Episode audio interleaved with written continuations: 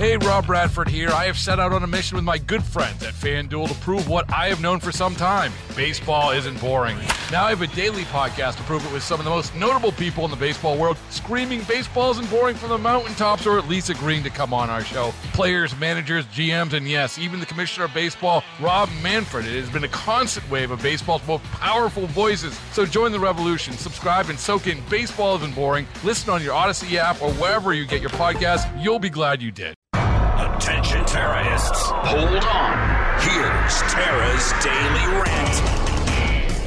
Good morning, Lee. Howdy there, Tara. And this is the beginning of what will be an historic trial for the state of South Carolina. Oh, yeah. Whole world's looking at us right now. Yep. Um, a lot of interesting stuff coming out ahead of this trial. It always does um, when you have a trial like this. Last minute details. Um, some interesting evidence that they have. Uh, it looks like the son, Paul, who was killed at the estate along with his mother Maggie, sent out a like a, a video to friends two hours before his dad would call and report the bodies, and he's with his dad, and they're laughing and joking around um, together at the property. So the defense is making much of this, saying, "See, look, I mean, they're they're having a great time. I mean, how can that end in murder? Look, listen to the you know congeniality between the family. They're all getting along great. Um, see, so that that helps us. Whereas the prosecution um, is essentially saying, no, it helps us. It puts him at the scene. His story is, of course, he left. He's got an alibi, so that's going to be interesting. He visited his elderly mom and a caregiver, so we're going to hear from that person, no doubt.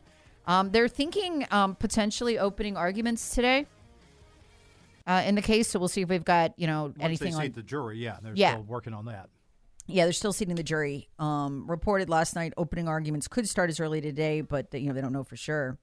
Here's the interesting part. Okay, um, we now we're now learning this earlier that night. Alec, um, which is weirdly that he spells his name Alex. Yeah. And if you listen to the coverage, literally half the coverage they're calling him Alex, and the other half Alec. If you listen to, I'm going with his what his brother calls him Alec. Yeah. So I'm just going to assume that's correct because every time I say it either way, I get corrected on the text line. So I'm going with Alec because that's what his brother calls him. Yeah. So sue me, take it up with him. Yeah.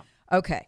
So Alec reaches out to Maggie, asks her to meet him at the family's 1,700 acre estate. They were estranged. She was staying at the family beach house. Okay. They'd hit a rough patch in their marriage. She's staying at the Edisto Island beach house. It's about an hour away from the family's estate. Um, and but she she te- she texts a friend saying she doesn't want to see him. She she's she just she does not want to be alone with him. And she says, "Listen, I'll meet you at the hospital because he's pressuring her. Hey, come see my elderly dad. He's you know not doing well. Uh, you need to come." And she said, "Okay, I'll come. I'll come meet you, but I will not do it on the property. I will only do it at the hospital. Basically, I want witnesses." and he pressures her. She reluctantly agrees to meet at their property and then to follow Alex to the hospital in her own vehicle. On the way to the house, the wife, Maggie, uh, messages a friend saying something about her husband's behavior is, quote, fishy. He's up to something.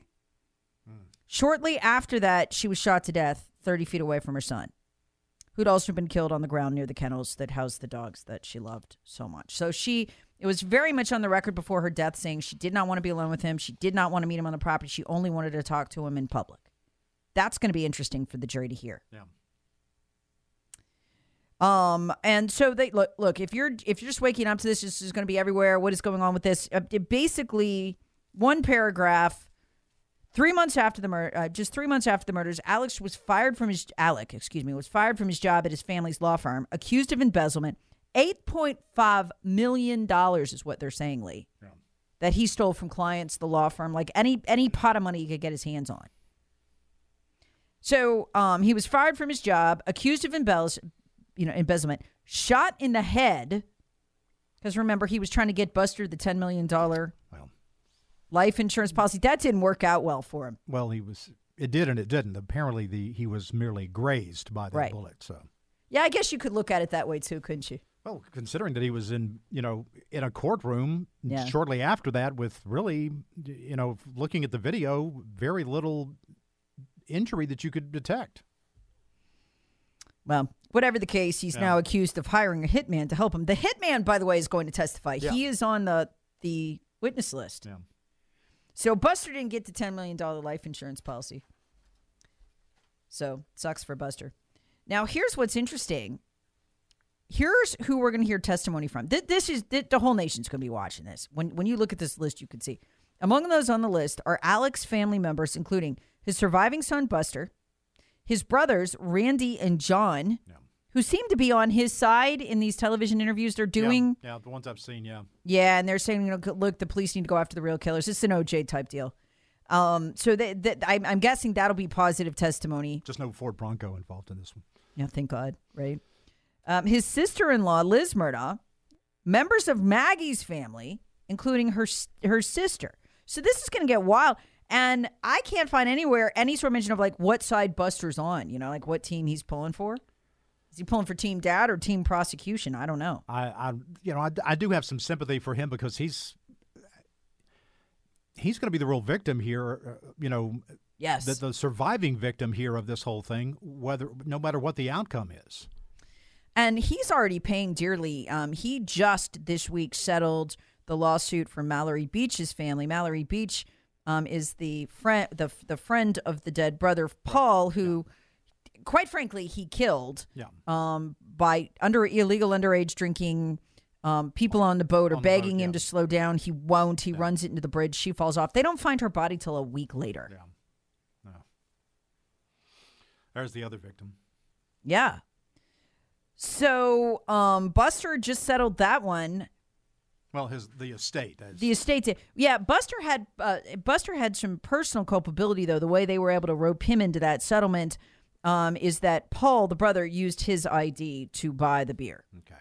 or buy the alcohol, and they the the settlement also is with the convenience store that sold it to him uh, because he was underage. So everybody got sued there.